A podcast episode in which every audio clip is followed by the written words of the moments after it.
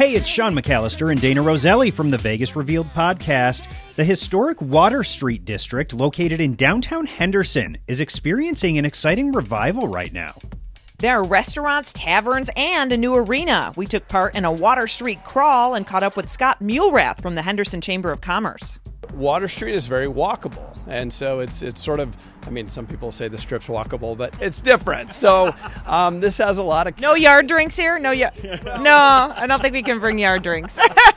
no yard drinks. Um, so, but you know, we do have like a lot of authentic brick and things that have character down here on Water Street, and and so it, it, it's very walkable, and that someone can go from from the south end to the north end. It's an exciting time for the Water Street district, and there's more restaurants coming too.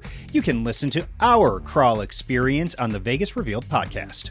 And also this week on the podcast, we talk about Derek Hough's new show at the Venetian. Wow, it was fantastic. He's joined by a talented group of dancers that he handpicked. He dances, he sings, he even plays guitar, and well, he might take his shirt off a couple times too. Derek Hough No Limit has show dates on sale through November. Chris Isaak's holiday tour stops at Wynn Las Vegas for two nights only. Fans can experience Isaak in the Encore Theater as he performs his hits and some holiday favorites.